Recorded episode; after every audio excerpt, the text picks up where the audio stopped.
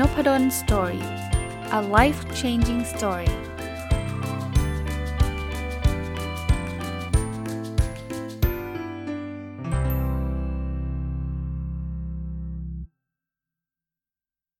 สวัสดีครับยินดีต้อนรับเข้าสู่นพดล Story Podcast นะครับวันนี้มาต่อจากหนังสือเล่มเดิมที่เมื่อวานรีวิวไว้นะครับ How to Thrive in the Virtual Workplace นะครับของคุณโรเบิร์ตเกรเซอร์กับคุณมิกสโลนนะเมื่อวานเนี่ยได้รีวิวไว้ว่าสำหรับในมุมมองของพนักงานเองที่ต้องทำงานแบบจะเรียกว่าทางไกลนะ work from home อะไรเงี้ยนะครับจะต้องมีการเตรียมพร้อมเตรียมตัวอะไรยังไงนะครับวันนี้จะมาในมุมมองขององค์กรนะครับสมมุติว่าท่านเป็นเจ้าของบริษัทแล้วท่านจะต้องให้ลูกน้องท่านเนี่ยwork from home นะซึ่งหลายท่านก็คงมีความกังวลใจว่าเฮ้ยแล้วมันจะ work ป่ะวะกลับไปบ้านเนี่ยเดี๋ยวมันก็ไปนั่งเล่นนั่งทำอะไรต่างๆนะครับจริงๆหนังสือเล่มนี้ได้มีประเด็นหลายๆประเด็นที่น่าสนใจนะเขาเริ่มต้นประเด็นแรกเลยนะครับเป็นเรื่องของ culture นะคือจริงๆwork from home เนี่ยมันไม่ได้เพิ่งเกิดขึ้นหลังโควิดหรือตอนที่มีโควิดนะมันเกิดขึ้นมานานแล้วมันมีหลายองค์กรเนี่ยมีความพยายามที่จะให้พนักงานเนี่ยทำงานที่บ้านถามว่าทำไมถึงพยายามที่จะให้พนักงานทำงานที่บ้านก็ต้องบอกว่าบางทีด้วยเนเจอร์ของงานมันอาจจะไม่ได้มีความจำเป็นที่จะต้องมาที่ออฟฟิศเสมอไปผมไม่ได้บอกว่าทุกองค์กรทำได้นะเช่นองค์กรผลิตสินค้ามันมีเครื่องจักรอยู่ในโรงงานคุณจะไปผลิตที่บ้านได้ยังไงอันนั้นเข้าใจนะครับแต่สมมุติว่างานมาร์เก็ตติ้งอย่างเงี้ยหรือโดยเฉพาะดิจิตอลมาร์เก็ตติ้งเงี้ยมันอาจจะไม่จำเป็นที่ต้องมาเจอหน้ากันก็ได้นะนั่งทำที่บ้านก็ทำได้นะครับแต่ไม่ว่าจะเป็นองค์กรก่อนที่จะเป็นโควิดหรือหลังโควิดเนี่ยสิ่งที่สำคัญคือเขาบอกว่าเราต้องเซตวัฒนธรรมองค์กรให้มีความชัดเจนนะครับคราวนี้ในเรื่องวัฒนธรรมองค์กรเนี่ยมันจะเริ่มต้นตั้งแต่วิชั่นเล่าให้ฟังเร็วๆสั้นๆแล้วกันนะวิชั่นก็คือเราต้องบอกทิศทางขององค์กร What do we want to be นะเราอยากจะไปในทิศทางไหนองค์กรเข้าใจตรงนี้ชัดเจนไหมเราจะต้องมีสิ่งที่เรียกว่า value นะ value คือ what's important to us คือสิ่งที่มันเป็น DNA ขององค์กรมันเป็นอะไรที่องค์กรต้องการนะครับองค์กรอยากที่จะให้ความสำคัญนะครับผมยกตัวอย่างนะถ้าเกิดสมมุติว่าเป็น Google นะวิชั่นของเขาก็บอกว่าเขาจะจัดระเบียบไอ้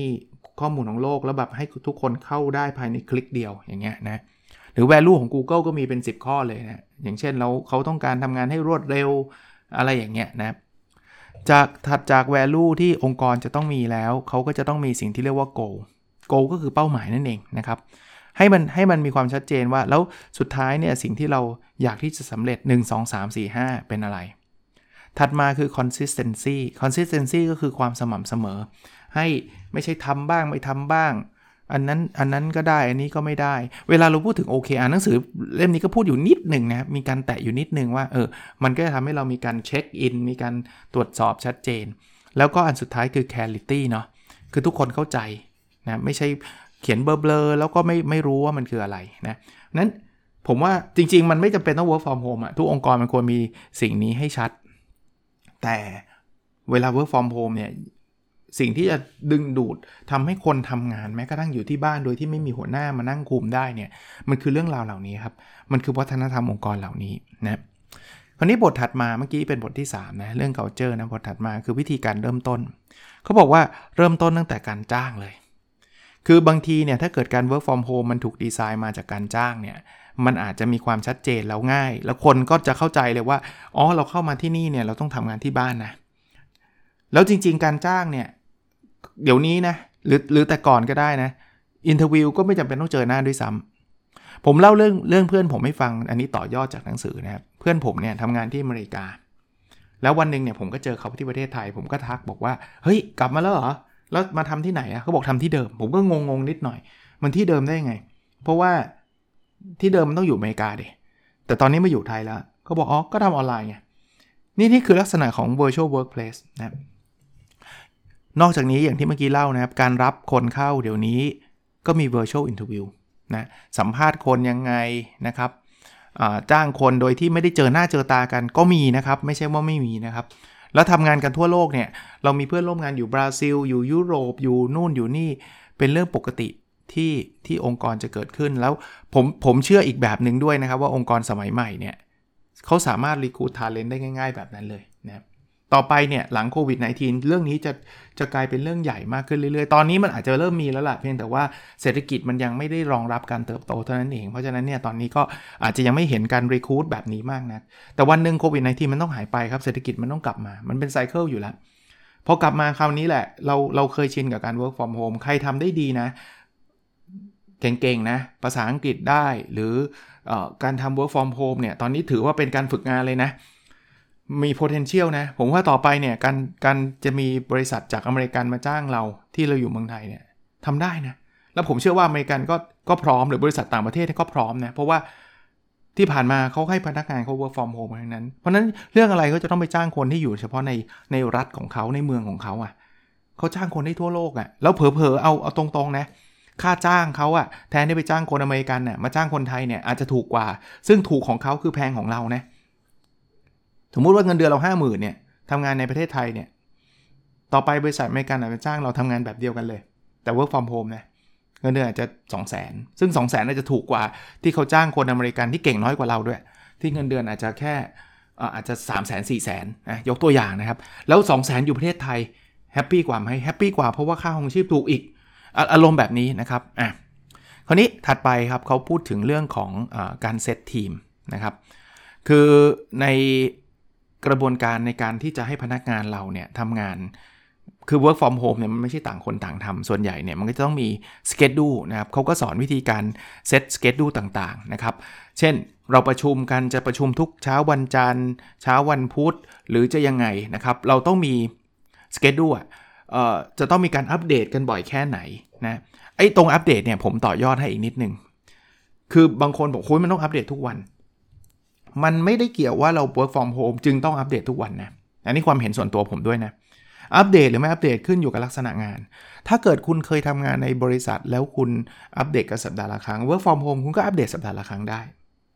มีบางคนเนี่ยเขาใช้ work from home แบบมาเหมือนเป็นเครื่องมือในการควบคุมซึ่งส่วนตัวผมไม่ค่อยเห็นด้วย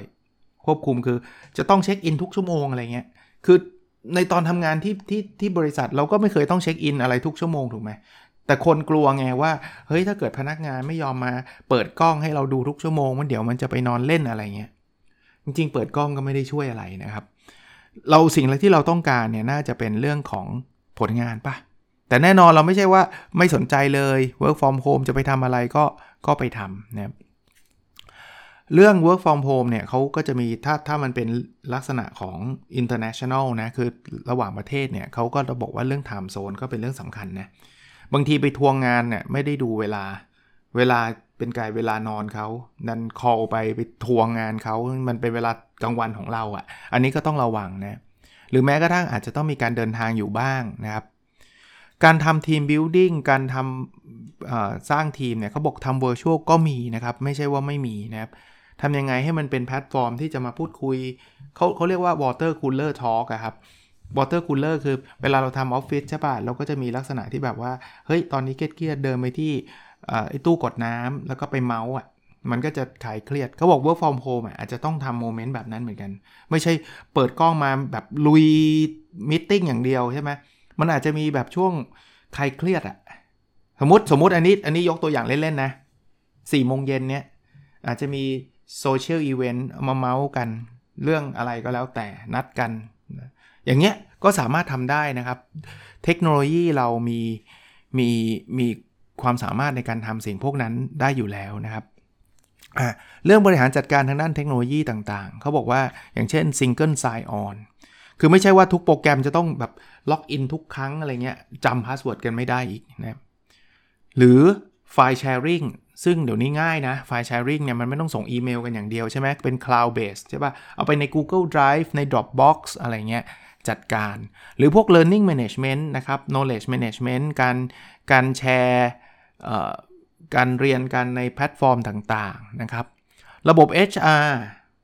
เราอยากจะลาเราอยากที่จะทำนู่นทำนี่ขอสวัสดิการเบิกออนไลน์ทำได้หมดแล้วนะครับทำได้หมดแล้วมีซอฟต์แวร์เฉพาะเจาะจงทั้งหมดเลยนะครับทีมคอมมูนิเคชันนะครับ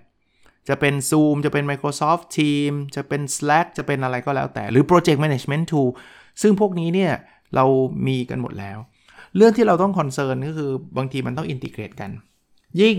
เราใช้อะไรที่มีอินทิเกรตกันได้มากเท่าไหร่เราจะได้ไม่ต้องล็อกอินล็อกเอาท์ล็อกอินล็อกเอาท์เต็มไปหมดเลยเปิดหน้าจอมีแท็บอยู่50แท็บทำงานเงี้ยมันก็จะเยอะไปนะเพราะนั้นเนี่ยเรื่องอินทิเกรตอย่าง Microsoft Teams ผมไม่ได้โฆษณานะมันก็ทำอะไรได้หลายอย่างแล้วมันก็อินทิเกรตแอปเข้ามาในทีมอย่างเงี้ยก็จะง่ายสิ่งที่คอนเซิร์นอีกสิ่งนึงคือเรื่อง security นะครับเพราะว่าเวลาเรา work from home เนี่ยถ้าเราไม่จำกัดการเข้าถึงเนี่ยบางทีมันโดนแฮกโดนอะไรได้ง่ายกว่าการที่คนจะมาแฮกในคอมในออฟฟิศนะครับเพราะนั้นก็ต้องเลือกเทคโนโลยีดีๆนะเลือก security ดีๆนะมันก็จะช่วยในส่วนนั้นได้ดีนะครับการวัดผลประเมินผลต่างๆนะครับหรือแม้กระทั่งนะเรื่องจิตวิทยาพวก psychological safety psychological safety ก็คืออะไรคือความกล้าที่พนักงานจะยกมือถามหรือท้วงติงหรืออะไรอย่างเงี้ยซึ่งจริงๆถามว่าในการ work ในออฟฟิศก็ต้องมีไหมก็ต้องมีนะครับแต่ work from home เขาก็ encourage หรือสนับสนุนให้เกิดสิ่งนี้นะให้คนที่อาจจะไม่เคย participate มากขึ้นส่วนตัวนะอันนี้อาจจะไม่ได้ work from home ซะทีเดียวนะผมสอนหนังสือเนี่ยผมบอกเลยว่าสอนผ่านออนไลน์เนี่ยผมถามเยอะกว่าสอนเจอหน้าด้วยเพราะผมรู้ว่าการเรียนออนไลน์นะถ้าไม่ถูกเรียกชื่อนะเดี๋ยวหลุดเดี๋ยวไปเปิดเว็บไปนู่นไปนี่นะครับนอกจากนั้นอาจจะต้องมีการ keep track ใครทำอะไรไปแล้วบ้างมาอัปเดตกันหน่อยนะครับแต่ก็อย่าถึงกับขนาดที่จะมาสปายกันนะสปายกันคือแบบเฮ้ยไอ้นี่มันเข้าเว็บอะไรมันมีซอฟต์แวร์แบบนั้นเหมือนกันนะที่มานั่งเช็คว่าเข้าเว็บอะไรยังไงอันนี้ผมว่ามันละเมิดความเป็นบุคคลพอสมควรแล้วก็คนคงไม่แฮปปี้เท่าไหร่นะในบทถัดไปคือวิธีการที่จะทำให้คนเนี่ยเข้ามาทำงานร่วมกันเขาก็บอกว่าตั้งแต่มีการ work from home อะไรต่างๆเนี่ยก็เรื่อง geology อ่ะคือสถานที่อาจจะไม่ใช่เป็นประเด็นถ้าจะเป็นแต่ก่อนเนี่ยคุณอยู่กันคนละทวีปเนี่ยคุณก็ไม่มีทางเจอกันละนะครับแต่ work from home เนี่ยทำให้สิ่งนี้เกิดขึ้นได้ง่ายขึ้นนะครับทำงานร่วมกันได้ง่ายขึ้นแล้วก็เป็นการเซฟเงินเซฟเวลาต่างๆบางแห่งใช้วิธีการแบบเอาล่ะมันจะต้องมีที่ที่ต้องมาเจอกันได้บ้างนะครับสมมุติว่าเขามีออฟฟิศอยู่3แห่งสมมุตินะสมมุติที่ซานฟรานซิสโกแห่งหนึ่งที่กรุงเทพแห่งหนึ่งอะไรเงี้ยเขาก็จะมีหับก็คือเอาละมีออฟฟิศเราอาจจะไม่ได้ทำออฟฟิศใหญ่ๆที่จะทำให้ทุกคนเข้ามาทำงานสมมุติว่ากรุงเทพเขามีพนักงานที่ work from home กันในกรุงเทพเนี่ยสมมุติเท่าไหร่ดีล่ะ100คนเผื่อจะเอาใครจะมาที่ออฟฟิศในกรุงเทพซึ่งมีสเปซอยู่สักประมาณ50สเปซ20สเปซอย่างเงี้ยก็ได้นะครับก็คือไม่ได้ require ว่าทุกคนจะต้องเข้าออฟฟิศแต่บางทีเนี่ยคนที่บ้านทำงานที่บ้านนานๆก็อาจจะเบื่อพอเบื่อเนี่ยก็อยากจะเข้าไปออฟฟิศบ้างไปอัปเดตไปพูดคุยไปนู่นนี่นั่นเขาบอกทำได้นะครับเป็นหับโมเดลนะครับเพราะนั้นออฟฟิศต่อไปในอนาคตเนี่ยอาจจะไม่ได้รองรับคนทั้งหมดทุกเวลาไม่ใช่ว่ามีพนักงาน200คนต้องมีโต๊ะประจำ200ตัวมันจะคล้ายๆเป็นกึ่ง co-working space แบบนั้นนะครับสะดวกก็เข้ามานะครับไม่สะดวกก็ทำงานอยู่ที่บ้านนะเบื่อจากที่บ้านอยากจะมาเจอหน้าเจอตาคนที่อยู่ในบริษัทเดียวกันซึ่งเราอาจจะไม่ค่อยได้เจอสักเท่าไหร่หรือไม่เคยเจอแบบ face to face สักเท่าไหร่เนี่ยคุณก็เข้ามาได้นะครับท้ายบทนี้เนี่ยเขาก็เล่าว่าในอนาคตเนี่ยจะเรียกว่า remote work ก็คือการทำงานทางไกลเนี่ยจะกลายเป็นสิ่งปกติแล้วก็ต้องขอบคุณนะจะเรียกว่าขอบคุณก็ไม่เชิงนะจริงๆก็ไม่อยากให้มันเกิดแต่ว่าต้องเรียกว่ามันเป็นเอฟเฟกต์ที่เกิดจากโควิด -19 หลักๆอ่ะ work from home เนี่ยมันมีมานานแล้วอย่างที่ผมเล่าให้ฟังนะครับแต่พอมันทำคนเดียวเนี่ยทำบริษัทเดียวมีไม่กี่บริษัททำเนี่ยคนก็ยังรู้สึกลังเลฉันจะทำดีไหมแล้วมันจะเวิร์กไหมส่วนตัวผมเนี่ยผมสนใจเรื่องนี้มาตั้งนานละผมเคยแม้กระทั่งอยากจะทำวิจัยเรื่องนี้ด้วยซ้ำนะครับก็มีหลายบริษัทก็บอกเนี่ยผมอยากจะใช้แต่ว่าหัวหน้าก็ยังไม่กล้าให้ใช้แต่ว่าพอมันมีโควิดมันคือ a must เลย a must แปลว่ามันต้องทำแล้วพอต้องทำแล้วไอ้ความกลัวพวกนั้นมันหายไปเพราะมันถูกบังคับพอเริ่มใช้ผมเชื่อว่าหลายคนผมมีเพื่อนใน Facebook หลายๆท่านนะท่านบอกว่าไม่กลับไปมีออฟฟิศแบบเดิมแล้วทั้งที่จริงโควิดเดี๋ยวมันก็จะผ่านไปนะเดี๋ยวคนก็จะกลับไปทำงานได้มีอยู่ช่วงหนึ่งจำได้ไหมครับในประเทศไทยอ่ะที่โควิดเป็นศูนย์มาระยะหนึ่งอ่ะคนกลับไปทำงานกันแล้วอ่ะไม่หลายคนบอกว่าไม่เอาแล้วทำฟอร์มโฮมเนี่ยเจ๋งกว่ามันจะค่อยๆเปิดแบบนี้ครับเรียนอีกครั้งว่ามันคงไม่ได้แอพพลายได้กับทุก กรณีไม่ได้แอพพลายได้กับทุกบริษัทนะครับบริษัทผลิตอาจจะยากหน่อยนะครับที่จะ work from home นะหรือจะเป็นการให้บริการที่มันต้องเป็น face to face ตัดผมอย่างเงี้ยจะ work from home ยังไงตัดกัน virtual เงี้ยมันก็ไม่ได้ใช่ไหมอันนั้นมันถูกลิมิตโดยลักษณะของสินค้าหรือบริการแต่ว่าหลายๆอย่างที่มันสามารถทำจากบ้านได้มันจะเปลี่ยนไปรวมทั้งการศึกษานะถ้าเราย้อนเวลากลับไปสัก2ปีแล้วบอกว่าจะผมเอาง่ายๆตัวผมเนี่ยถ้าผมบอกคณะบอกว่าผมไม่ไปสอนในห้องนะผมขอสอนผ่านออนไลน์ผมว่าคณะผมไม่ให้ชัวร์ไม่ใช่แค่คณะผมมาทุกที่อ่ะบอกอาจารย์ต้องมาสอนที่ห้องสิโน่นนี่นั่นถูกป่ะนักศึกษาต้องด่าผมแน่นอนว่าอาจารย์อะไรทำไมจะต้องออนไลน์ไม่เอาอ่ะเราอยากเจอหน้ากันแต่เดี๋ยวนี้เนี่ยการสอนออนไลน์เป็นเรื่องปกติแล้วเชื่อไหมครับว่าบางคนก็บ่นนะผมก็เข้าใจว่ามันไม่ได้มาทดแทนการสอนที่แบบเจอหน้ากันได้ 100% เนี่ยแต่มีหลายคนเลือกที่จะเรียนออนไลน์ทั้งที่มีโอกาสที่จะเรียนแบบเจอหน้ากันบอกรู้ได้ไงเพราะว่าเทอมที่ก่อนหน้าเทอมนี้นะเพราะเทอมนี้ออนไลน์ทุกคนอยู่แล้วที่เราติดเชื้อเป็นศูนย์หมดเนี่ยผมทดลองเปิดวิชาเป็นวิชาเลือกนะครับที่บอกว่าเรียนออนไลน์มีคนลงเยอะแล้วเยอะด้วยแล้วก็มีฟีดแบ็กกลับมาดีมากเลยว่าออนไลน์เนี่ยทำให้ผมได้ใช้ชีวิตอยู่กับครอบครัวในต่างจังหวัดได้ด้วยนะครับเขาเรียนวันจันทร์ถึงพฤหัสที่คณะแล้วก็ว่าวันศุกร์เสาร์ปกติเขาเสาร์ที่เขาต้องกลับจากต่างจังหวัดนะสำหรับนักศึกษาคนนั้นนะเล่าให้ฟังเขาบอกเขากลับได้ตั้งแต่พฤหัสเลยเพราะว่าวิชาวันศุกร์ของอาจารย์เนี่ยเป็นออนไลน์เขาก็ไปเรียนที่บ้านเขาแฮปปี้มีความสุขมากนะครับก็อันนี้ไม่ได้บอกว่าออนไลน์มันจะมาแทนได้ทุกเรื่องนะครับไม่ได้ทุกอย่างนะครับ work from home หลายคนก็อาจจะเบื่อแล้วอยากจะไปเจอหน้าเจอตาเพื่อนๆที่ออฟฟิศนะครับแต่กำลังจะบอกว่ามันจะเป็นอีกช่องทางหนึ่งโดยเฉพาะอันที่ผมเล่าให้ฟังนะครับ opportunity ในการทำงานในต่างประเทศจะเพิ่มขึ้นทันทีนะครับโดยที่เราไม่ได้ย้ายถิ่นฐานนะครับลองสืบเสาะเรื่องนี้ดูเผลอๆตอนนี้ก็เปิดแล้วด้วยแต่เพียงแต่ตอนนี้มันมีโควิดอ่ะที่ไม่เปิดไม่ใช่อะไรเพราะว่าเศรษฐกิจมันยังไม่ดีพอที่เขาจะรับคนเพิ่มนะครับแต่ไม่แน่นะครับถ้าท่านออฟเฟอร์หลายๆอย่างผมเป็นอาจารย์เองต่อไปผมอาจจะได้สอนต่างประเทศโดยที่ผมไม่ได้ย้ายไปจากประเทศไทยเลยนะครับก็หนังสือชื่อ How to Thrive in the Virtual Workplace นะครับมีรายละเอียดเยอะแยะมากมายนะผมก็ไม่ได้เอามารีวิวแบบทุกหน้าอะไรเงี้ยนะครับ